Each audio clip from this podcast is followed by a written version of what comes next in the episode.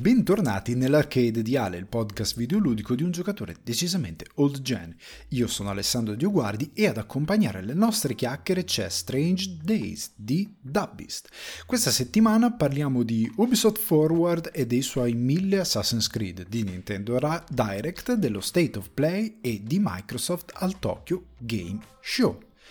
Ragazzi, bentornati nell'Arcade di Ale, sono super contento di avervi qui con me questa settimana. Argomenti croccanti, argomenti nuovi, argomenti frizzantini di questo Tokyo Game Show, di queste ehm, conferenze che ci hanno detto qualcosa in più sullo stato di qualcosa che aspettavamo, tanto si muovesse un pochettino, ovvero Ubisoft, e su Nintendo che ha fatto un bel Direct, su Sony che ha fatto un decentissimo Direct e su Microsoft che ma, gne, gne, gne, ma aveva fatto tanto prima. Andiamo però con ordine, ora arriveremo a discutere un po' di tutto. Eh, perché davvero c'è veramente tanto di cui parlare, soprattutto di mamma Ubisoft, perché mamma Ubisoft va al suo Ubisoft Forward e mostra sì Mythic Quest, terza stagione in arrivo, però questo non è argomento da Arcade di Ale, ma in particolare Assassin's Creed, e ha fatto una presentazione per quanto mi riguarda folle di Assassin's Creed, molto ehm, molto dedicata al brand, e che ci dice un po', lo, ci conferma un po' lo stato di Ubisoft in questi ultimi anni, che ha smesso di essere una, una, una software house che guida l'industria, essere una software house che sopravvive e rincorre un po' l'industria. E perché dico tutto ciò? Perché, come ho detto nel, nella puntata dedicata appunto a Ubisoft e a cosa credo stia succedendo, a cosa vorrei dalla Ubisoft eh, o Ubisoft, dirò Ubisoft da ora in poi così siamo a posto, eh, io dicevo appunto che è un po' troppo fossilizzata su certi brand, che non riesce a, a innovare il mercato. E parlando di Assassin's Creed, eh, del quale non so se farò mai un come mi sono innamorato di Assassin's Creed, perché non ho davvero molto da dire. Vi dico solo che all'epoca, quando uscì il primo Assassin's Creed, per quanto fosse minato da certi limiti, iniziava a essere il segno di una casa che innovava il modo di gestire, come ha sempre fatto, il modo di gestire la mappa, l'open world, sbloccare porzioni di mappa con le torri di sincronizzazione, eh, quello stilema di combattimento, quel tipo di stealth che finalmente si distaccava da eh, Metal Gear Solid e andava verso altre direzioni. Insomma, Assass- Ubisoft stava innovando con un brand che, per quanto acerbo, perché per quel, Assass- per quel primo Assassin's Creed io me lo sono scoppiato, però mi rendo conto che tanti lo ritenevano noioso perché era un po' ehm, scontornato nel suo, nel suo come dire, concept, nonostante avesse moltissime premesse. Poi nel secondo e soprattutto nel terzo si arrivò ad evolvere tantissimo, mostrò i segni di una Ubisoft che sapeva realizzare delle mappe di gioco incredibili. La Venezia di Assassin's Creed due con Ezio Auditore era, Firenze e Venezia erano incredibili, Assassin's Creed tre anche Roma, era una cosa spettacolare, erano stati capitoli che ho amato tantissimo, e anche il More of the Same di eh, Brotherhood, quella sorta di sequel, senza sorta, di, di sequel di Assassin's Creed tre, o forse sto, sto sovrapponendo le cose, comunque lasciate stare i miei ricordi che si frammentano. Erano dei titoli che avevano introdotto qualcosa nel mercato che poi è stato copiato. Negli ultimi anni non è più così. Non è più così, soprattutto nel recente passato Ubisoft sembra allo sbando, e in questa presentazione annuncia una valanga di Assassin's Creed. È, è stata una cosa un po' surreale e ridicola per certi versi, però dovremo vedere, anche perché non è stato mostrato gameplay di niente, sono tutte breve cinematic o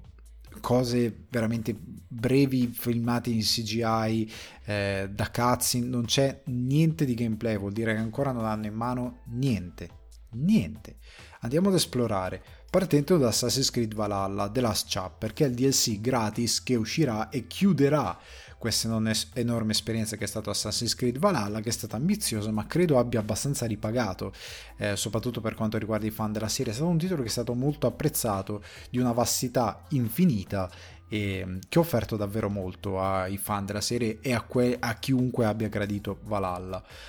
Però iniziamo con Assassin's Creed Mirage, in uscita in teoria nel duemilaventitré,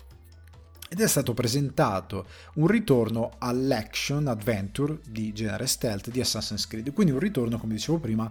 ai capitoli che non facevano delle, delle meccaniche G D R, di questa contaminazione che Ubisoft ha portato in molti suoi titoli, compreso Assassin's Creed, il punto di svolta e di ampliamento eh, del sistema di gioco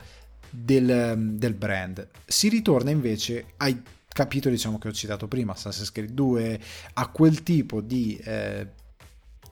Di, di, di, di genere molto, non più ibrido ma molto più adventure,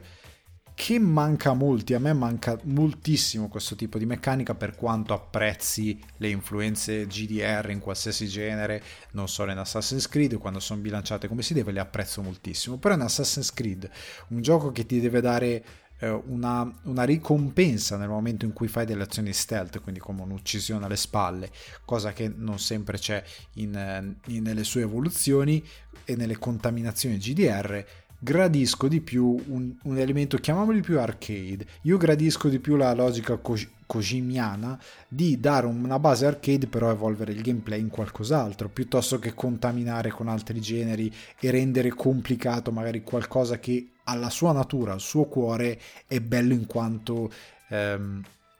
in quanto genere per quello che è, senza altre. Se è un action adventure, tipo in, in Zelda, se domani dovessero mettere delle componenti G D R ci rimarrei parecchio male, perché non è quello il cuore del gioco, è altro che devi espandere, è il contorno, non tanto la base. Il cuore deve rimanere quello, questa è la mia politica, e io quindi gradisco questa idea di Mirage, che sarà sviluppato da Ubisoft Bordeaux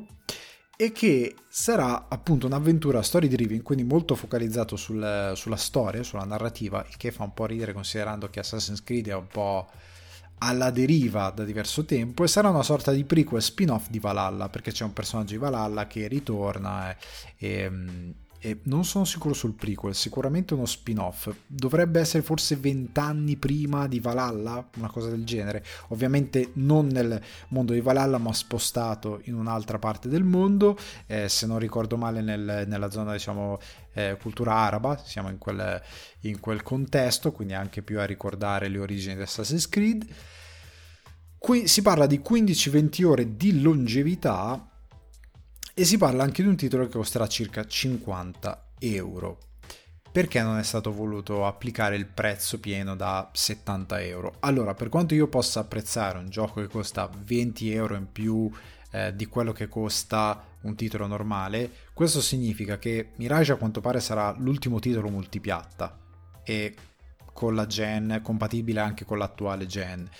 Quindi vuol dire sì, uno sviluppo sempre... Grazie per i cinquanta euro, anche se non sarebbe troppo dovuto questo grazie, perché state, significa che svilupperete comunque con una tecnologia cross-gen. Cross-gen vorrà dire probabilmente l'attuale tecnologia, quindi nessun passo in avanti particolare a livello di sviluppo. Eh, da quello che ho capito, una mappa divisa in quattro macro aree, quindi io mi aspetto anche molta cura per i dettagli, considerando che non credo sarà una, ma- una mappa infinita, anche viste le quindici venti ore di longevità. Quindi io spero un titolo super curato,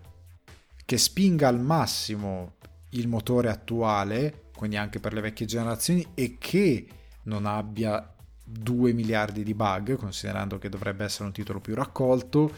e spero che nel suo ritornare alle origini abbia una cura di tutta quella parte di gameplay, che non sia un pigro riproporre vecchie meccaniche, ma un implementare come si deve con le vecchie meccaniche, con un piglio moderno, un piglio di oggi, cioè ok fare un titolo molto adventure ma fatelo bene.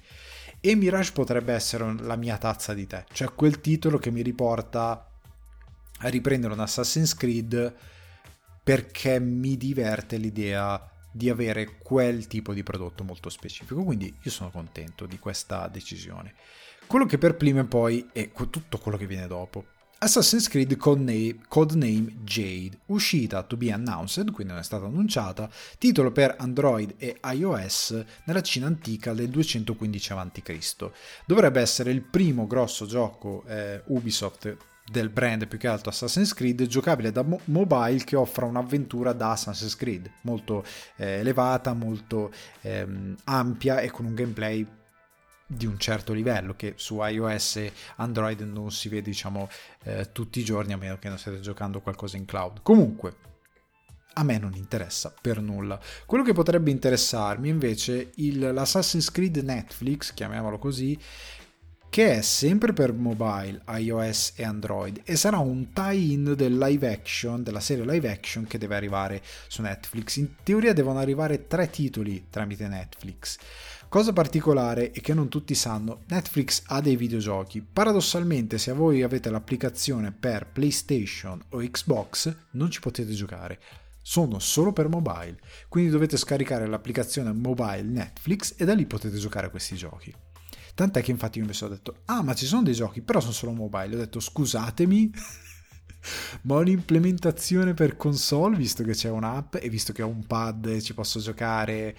Eh, no? Non si può? Bravi, complimenti. Comunque a quanto pare così, non è colpa di Ubisoft, è colpa ovviamente di Netflix, evidentemente non ha un supporto così avanzato per fare questo tipo di investimenti per una sezione che credo ritenga piuttosto relativa, però sarebbe stato bello investirci. Comunque lo mettiamo da parte, a quanto pare deve arrivare questo titolo che ripeto sarà un tie-in, quindi un adattamento, come ci sono stati tanti, generalmente i tie-in sono orribili, però è sempre opera Ubisoft. Comunque spero sia decente, che sia un tie-in del live action, della serie live action, con un setting nuovo, tutto nuovo, quindi non è un more of the same a livello di ambientazione, e devono arrivare in teoria tre titoli di questa eh, di questo di questa app Netflix, diciamo, di videogiochi Netflix dedicati a Assassin's Creed. Ora veniamo a quelli caldi, ovvero Assassin's Creed Codename Red, ambientato nel Giappone feudale, sviluppato da Ubisoft Quebec, che ha sviluppato Assassin's Creed Syndicate, per darvi idea di chi stiamo parlando, e inizierà il percorso next gen, quindi Ubisoft che eh, decide di andare direttamente su P C, Xbox Series X S e P S cinque, tagliando i ponti con la vecchia generazione, e che porta il creative director Jonathan eh, Dumont, eh, già a lavoro su Odyssey ma soprattutto Immortals Fenyx Rising,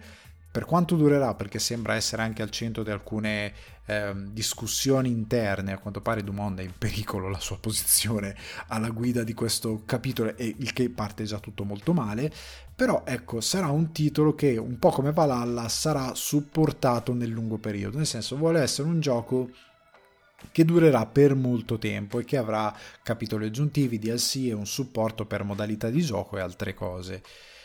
Non è capito, non si è capito quando dovrà uscire, duemilaventiquattro, alcuni speculano duemilaventicinque, io direi duemilaventicinque, visto che Ubisoft ha messo le mani avanti dicendo guardate, sviluppare è diventato sempre più complicato, è diventato, i tempi si dilatano, e non è solo una questione di Covid, eh, perché ormai stiamo iniziando a essere in una fase molto più serena. Io credo che sia tutto legato a quei problemi gestionali di Ubisoft che ci sono stati in passato e che hanno portato grosse lamentele, speculazioni interne su come non si sa portare avanti brand e altre cose, e quindi io credo che sia questo il problema, mia speculazione. Quindi io credo duemilaventicinque vedremo questo Code Red, Codename Red, e come dicevo prima Ubisoft che rincorre, perché titolo nel Giappone feudale, la gente speculava su Assassin's Creed nel Giappone feudale, Dio mio, anni fa, cioè si chiedeva anni fa. Poi nel frattempo sono usciti Sekiro, è uscito ehm,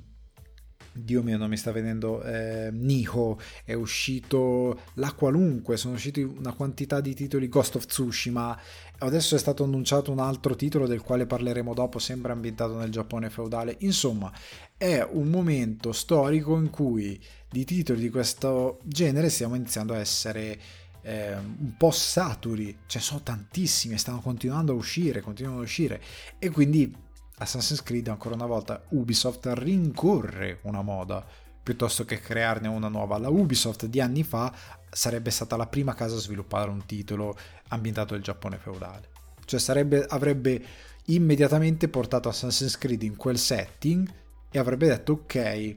muoviamoci in quella direzione e facciamo scuola rispetto al mercato. E ora saremo qui a parlare di titoli che fanno giochi alla Ubisoft nel Giappone feudale e che abbiamo già avuto un grande esempio, e che gli altri stanno un po' cercando di seguire la wave. Qua è diventato il contrario. Ora, io sono molto curioso per questo Codename Red e per quello del quale parleremo dopo, perché questi lunghi tempi di sviluppo io spero che siano non per avere un altro Valhalla, quindi un gioco immenso, magari sì, stilisticamente e visivamente interessante, ma che sia un videogioco che sviluppi un gameplay specifico, più specifico per questo Giappone feudale. Quindi non lo so, io mi aspetterei un Assassin's Creed che va più magari eh, verso Sekiro, no? O verso lo stesso, non che diventi un Souls-like, però che vada verso eh, quel tipo di combattimento dove richiede più tecnica, dove anche nelle parti stealth magari c'è un'implementazione del gameplay per il quale devi essere molto bravo, ma soprattutto, Dio mio, lavorate sulla maledettissima intelligenza artificiale, perché dopo i vari The Last of Us e, e altri titoli che stanno lavorando sull'intelligenza artificiale, io pretendo che un gioco che fa stealth sia più avanzato, ok? Quindi io spero che lavorate sulla I A, perché se presentate su Next Gen un titolo che visivamente inter- è, è molto figo, ma l'I A di Watch Dogs Legion, ragazzi, non avete fatto niente. Può essere divertente quanto volete, ma rimane un titolo che è fine a se stesso se non evolve il gameplay anche con l'I A, perché una migliore I A significa una migliore esperienza di gioco, un'esperienza di gioco che costringe il videogiocatore a, appunto, giocare con le possibilità di gameplay e a impegnarsi in modo diverso nel suo approccio eh, alle sessioni. Non sviluppare niente, cioè mantenere tutto piatto, non implementare una nuova I A, non implementare magari un nuovo motore grafico più avanzato e che abbia possibilità appunto di eh, interazione con gli scenari, eh, di mh, interagire anche con, eh, con, con gli altri N P C in una maniera diversa, vuol dire sostanzialmente uccidere completamente i, le possibilità di gameplay. Cioè, io a questo punto della generazione mi aspetto anche la possibilità di non, non dover lottare i maledettissimi pugnali in giro per la mappa. Se io ho cinque kunai nell'inventario e li lancio, io vorrei poterli anche raccogliere se, qualc- se un nemico me li para e se riesco a trovarli sulla mappa. Cioè, anche perché può essere una cosa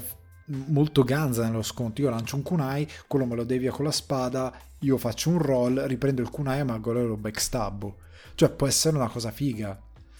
Mi rendo conto che è avanzata, però se vogliamo fare davvero un passo in avanti, se vogliamo recuperare terreno, dobbiamo andare in quella direzione, ok? Non so se succederà, non credo Ubisoft eh, o Ubisoft, perché sto continuando ad alternare le pronunce, non credo al implementerà tanto gameplay, però ci spero, è una cosa che sempre eh, è un po' nel mio cuore. Ora, poi contestualmente è arrivato Assassin's Creed eh, cosa ho detto? Assassin's Creed Codename Hex, che in tedesco significa strega, e la cui uscita è fumosa, duemilaventiquattro duemilaventicinque, io butto duemilaventisei, tra duemilaventicinque e duemilaventisei, dai, perché lo sviluppo è in corso da Ubisoft Montreal, che è quella di Valhalla, quindi la casa madre, diciamo, e sembra essere meno G D R rispetto a Codename Red e molto più adventure, perché, come dicevo prima, Hex in tedesco significa strega, e il simbolo che è stato mostrato in quella breve cinematica metteva il simbolo Assassin's Creed con i legnetti, quindi una cosa de Blair Witch, no? Una cosa da streghe, che fai le bamboline o che fai comunque i simboli esoterici col legno, la corda. Quindi sì, tanti pensano potrebbe essere il periodo della, del processo alle streghe, se non ricordo male milleseicento, una cosa del genere, e probabilmente magari anche i toni potrebbero essere diversi, si parla di qualcosa di più, uno pensa esoterico, pensa più a qualcosa mescolato con l'horror e via discorrendo. Quindi io mi aspetterei un cambio totale di registro sia nella direzione artistica che nel gameplay, cioè Eh, è stato preso Clint Hocking come game designer e game director, che ha lavorato al maledettissimo Watch Dogs Legion, un titolo molto piatto, però io spero che Hocking giochi col, ehm, con questo Hex, col periodo storico e col fatto di tendere più verso l'adventure, perché se fai un titolo eh, più magari dalle tinte horror del periodo delle streghe e magari lo rendi un po' più fantastico piuttosto che un po' più eh, ancorato a terra, quindi magari inserisci qualche magia, qualcosa del genere, puoi mescolare diverse aspettative di gameplay,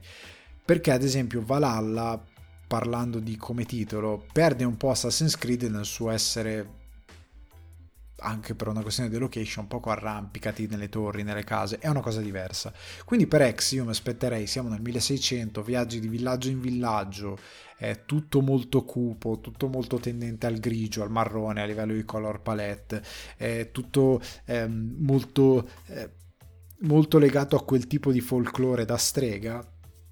Io mi aspetterei poteri, eh, mi aspetterei soprattutto un'ambientazione più da, eh, come posso dire, da Silent Hill. Non dico che deve essere quel tipo di horror, perché un Assassin's Creed non andrà mai in quella direzione. Probabilmente andrà in una direzione più da ehm, The Witcher, possiamo dire, ok, che non è propriamente horror. Ecco, probabilmente andrà più verso The Witcher, Hex, anche se magari con una color palette, non, con, con un game design a livello di world building, eh, e le due cose si fonderanno per essere una cosa un po' più cupa, ma pur sempre dai toni leggeri, perché ripeto, è pur sempre Assassin's Creed, non ha mai avuto toni particolarmente pesanti e nell'horror non mi aspetto che lo abbia.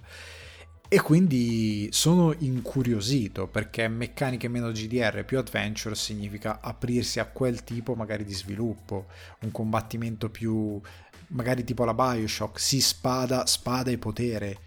una cosa di questo tipo, pur sempre essendo in terza persona, una cosa di questo tipo io mi aspetto, però chissà come ci sorprenderanno. Come dicevo, qua dicono duemilaventiquattro duemilaventicinque, perché dicono o insieme a Codename Red i due giochi usciranno insieme, tu avrai,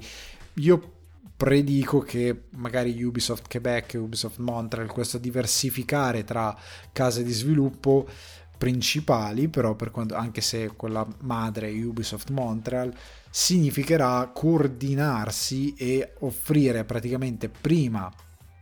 Mirage, poi aspettare un po' e avere la possibilità di buttare fuori capitoli più pesanti a livello di innovazione.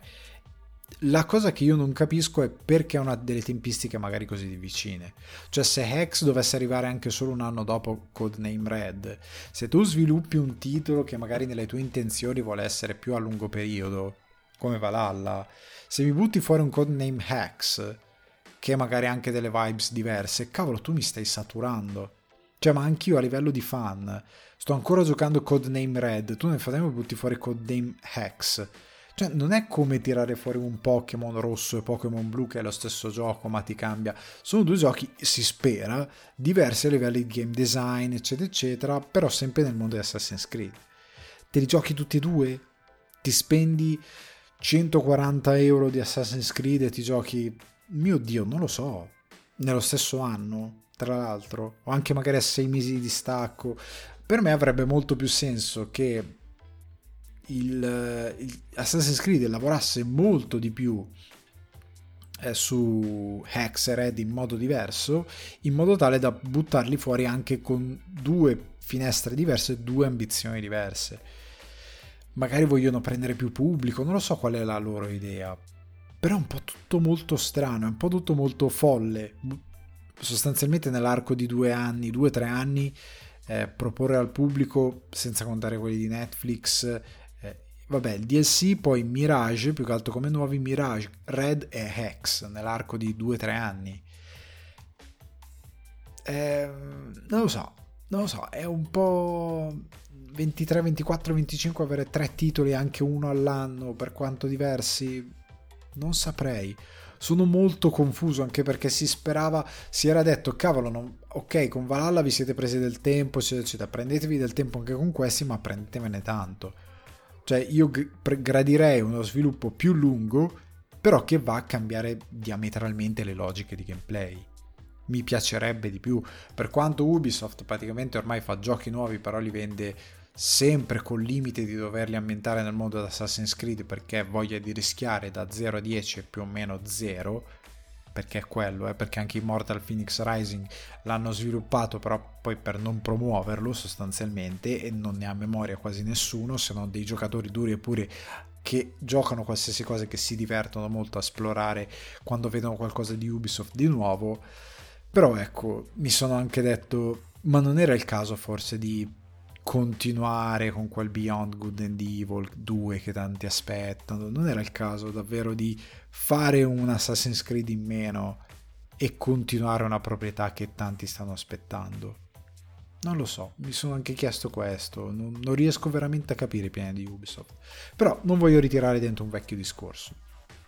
Ultimo annuncio, Assassin's Creed Infinity, che è un hub sostanzialmente che raccoglie tutti i progetti di Assassin's Creed, e secondo Marc Alexis Coté, director del franchise, Infinity sarà appunto la casa degli, degli svariati cap- capitoli di Assassin's Creed, che quest'anno fa i suoi quindici anni. La cosa che mi perplime è che fa i quindici anni ma non c'è un titolo celebrativo. Io mi sono chiesto, ma scusate, ma Codename, eh no scusate, Mirage, che è un ritorno alle origini, non sarebbe stato perfetto per celebrare i quindici anni? No? Non era bellissimo farlo uscire nel duemilaventidue per i quindici anni? quindici anni, torniamo alle origini, ci attacchiamo a Valhalla? No, duemilaventitré. Senza mostrare gameplay, eh, perché questo duemilaventitré è sempre a rischio dal fatto che, vabbè, comunque... Infinity, un hub per gli svariati capitoli, funzionerà in modo indipendente dai vari Assassin's Creed che avete su console o P C o quello che è. Quindi vuol dire che sostanzialmente, che voi abbiate Assassin's Creed installati o meno, Infinity sarà lì come hub per raccogliere i vari titoli, ma allo stesso tempo sarà, diciamo, una parte integrante del lancio di Codename Red e Hex, che saranno i primi giochi a implementare Infinity. Quindi io credo che sia un hub per raccogliere vari Assassin's Creed, magari se escono D L C, D L C e quant'altro si collegano, gestisci tutto da questo hub, anche se tu magari li hai installati o meno sulla tua console, puoi gestire tutto da lì, se ci sono aggiornamenti, l'online, il famoso online di Assassin's Creed. Io credo che vorranno raccogliere tutto lì, ecco, questo credo che vorranno fare, anche se è diventata una cosa ormai, un brand, un franchise che va avanti più perché non c'è voglia di rischiare, quindi si propone tutto tramite Assassin's Creed, che non ha più neanche una sua narrativa, una lore interna, e si cerca di fare mercato, industria in questa maniera. Non è una cosa che stimo particolarmente. Andando avanti e chiudendo la cosa Ubisoft, Nintendo Direct, che è stato molto ricco, però per me, io lo stavo seguendo e l'unica cosa che mi aspettavo era, io dico la verità, mi aspettavo l'annuncio di, eh, dei due, delle due remastered per eh, Switch di eh, Wind, non Wind, sì, Wind, Wake, Wind Wakers, che io dovrei recuperare perché non ho eh, giocato su una console, perché non avevo la eh, Wii, eh, Wii U, scusate, e l'altro è quell'altro Twilight Princess, che dicono che dovrebbero tornare eh, come remastered per la Switch. Invece l'ultimo annuncio è stato The Legend of Zelda Tears of the Kingdom, il seguito di Breath of the Wild, diciamo, dodici maggio duemilaventitré, questa è la data. Io ora aspetto maggio duemilaventitré come si aspetta il Natale, e quello che è stato mostrato è bellissimo. non, non so voi, ma è belli, l'ho guardato con, con, con una passione sconfinata, veramente con una passione sconfinata, e non vedo l'ora che di poterlo giocare. No? Non so cosa faranno, non so se magari ora hanno annunciato il gioco e poi faranno un boom enorme e diranno guardate c'è anche Switch due, non credo, io credo che uscirà sempre su Nintendo Switch, potrebbe essere il canto del cigno di Nintendo Switch, quindi il miglior gioco a livello di hardware che è stato sviluppato per Switch, potrebbe essere quello, non, non lo escluderei,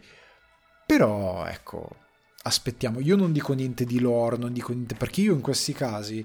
essendo un giocatore vegliardo, io voglio farmi sorprendere, non vado neanche a leggere quelli che speculano, ah no ma qua guardate a un certo punto del gameplay questo frame si vede questo, nell'introduzione ci sono i murales di... non voglio vedere niente, non voglio sapere niente, voglio che il titolo mi sorprenda. Quando uscirà me lo godrò, ma prima non voglio sapere niente, assolutamente mi rifiuto di sapere qualsiasi cosa. Quindi guardatevi il teaser qualora non l'abbiate visto, io l'ho visto settantadue volte in lacrime, e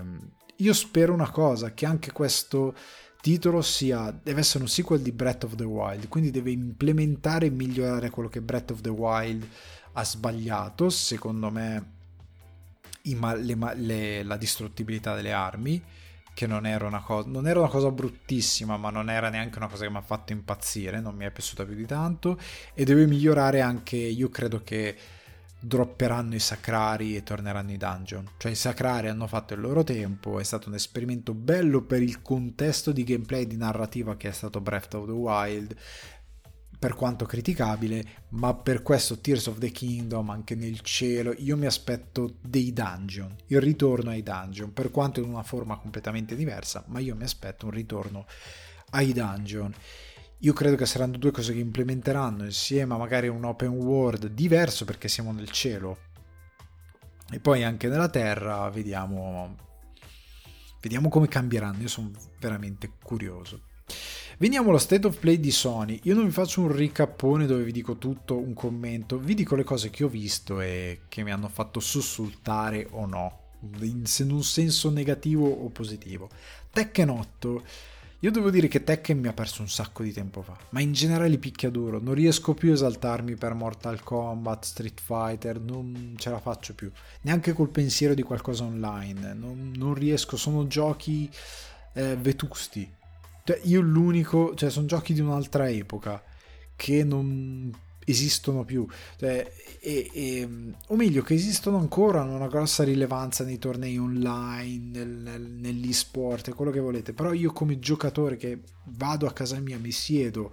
spendo cinquanta sessanta euro, quello che volete, per un picchiaduro e me lo gioco, non esiste più. Io l'unico caso in cui posso arrivare a spendere dei soldi per un picchiaduro è se mi fanno un Budokai Tenkaichi di Dragon Ball, magari anche mettendoci la roba di Dragon Ball Super, me ne fanno un Budokai Tenkaichi Reborn, anzi Super Budokai Tenkaichi o Tenkaichi, come lo volete pronunciare, e mi fanno quel tipo di gioco riproponendo le meccaniche di quel... me lo fanno come era quel meraviglioso, dove avevano lasciato innovando, dove andavano, dove dovrebbero innovare a livello di anche visivo, anche se mi fanno la, la lore principale con quella mappa open world che devi andare da un punto all'altro, ci sono i combattimenti, piuttosto che quegli orribili, quell'orribile ultimo Dragon Ball che è una cosa imperdonabile alla vita per quanto è brutto e per quanto è antiquato, ed è più antiquato di Budokai Tenkaichi. Se mi fanno un, un gioco così lo prendo, ma perché Dragon Ball ha delle meccaniche di gameplay e delle possibilità di gameplay che rispetto agli altri picchiaduro sono completamente aliene, cioè è un mondo troppo diverso, è uno stilema troppo diverso di combattimento, e quindi me lo accollerei. Ma Tekken, Street Fighter e via discorrendo per me sono nostalgia e vanno bene in quanto tale, ma più di tanto io non, non ci smanio. PlayStation Stars, io mi chiedo se alla PlayStation son, se alla Sony sono seri, cioè questi collezionabili che con le stelline puoi avere, a che cacchio servono? Piuttosto dammi qualcosa che mi dà delle reward, un po' come Nintendo, che sono soldi e poi posso prendere, o come fa anche Microsoft, e posso prendere un pass scontato o vinco un passo, qualcosa del genere, piuttosto che questi collezionabili virtuali. Veramente un'idea non ho capito. Sin Duality, che è questo scassone con questo robottone in terza persona,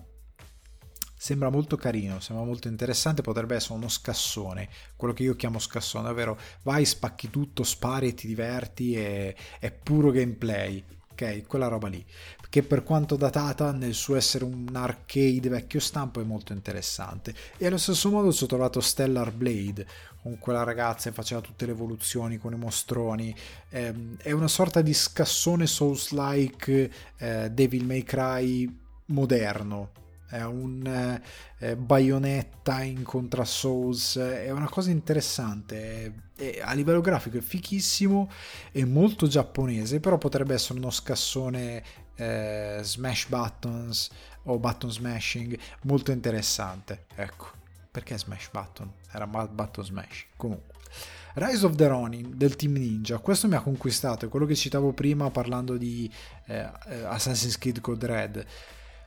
è fichissimo, con la scena dove lui si, an- si lancia e apre le ali con l'infrastruttura d'ali, è fichissimo, sono esaltato troppo tanto per quanto sia una vaccata, sembra mh, a livello di impatto estetico stupendo, a livello di gameplay non sembra nulla di rivoluzionario, ma il mondo di gioco, cioè una sorta di fusione tra l'idea di fare qualcosa di figo visi- visivamente come Ghost of Tsushima, ma più complesso a livello di ehm, spazi dove muoversi, magari più veloce a livello di combattimento, più, un po' più frenetico, un po' più tecnico magari, sembra, mi ha dato questa sensazione, quindi sono curioso, mi interessa tantissimo. E poi ha chiuso con God of War Ragnarok, che anche lì lo sto aspettando con, col cuore in mano, perché è una delle cose più belle che c'è stata per, eh,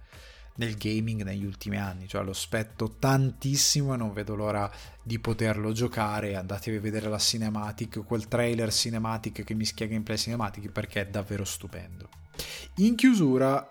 Xbox al Tokyo Game Show.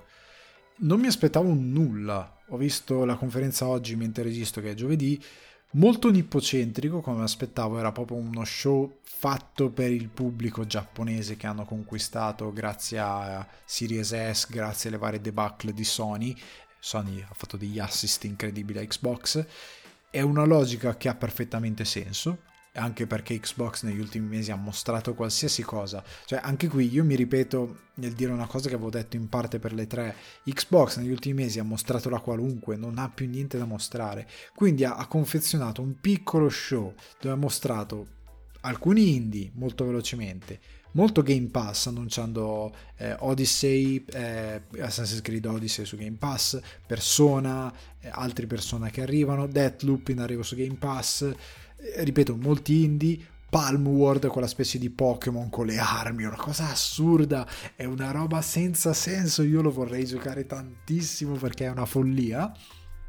e ha mostrato molti altri titoli molto, eh, io ho detto nipponcentrico, perché è tutta roba molto nipponica, molto giapponese, che piace molto a chi è fissato con quel tipo di cultura, ma in particolare i giapponesi stessi, è proprio il loro mercato, la loro lingua, tanta roba che hanno mostrato e che hanno annunciato, e fanno molto bene a conquistarsi quella parte di mercato, perché d'altronde